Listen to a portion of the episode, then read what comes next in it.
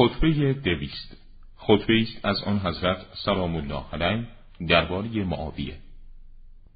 سوگند به خدا معاویه داهیتر و خوشیارتر و زیرکتر از من نیست.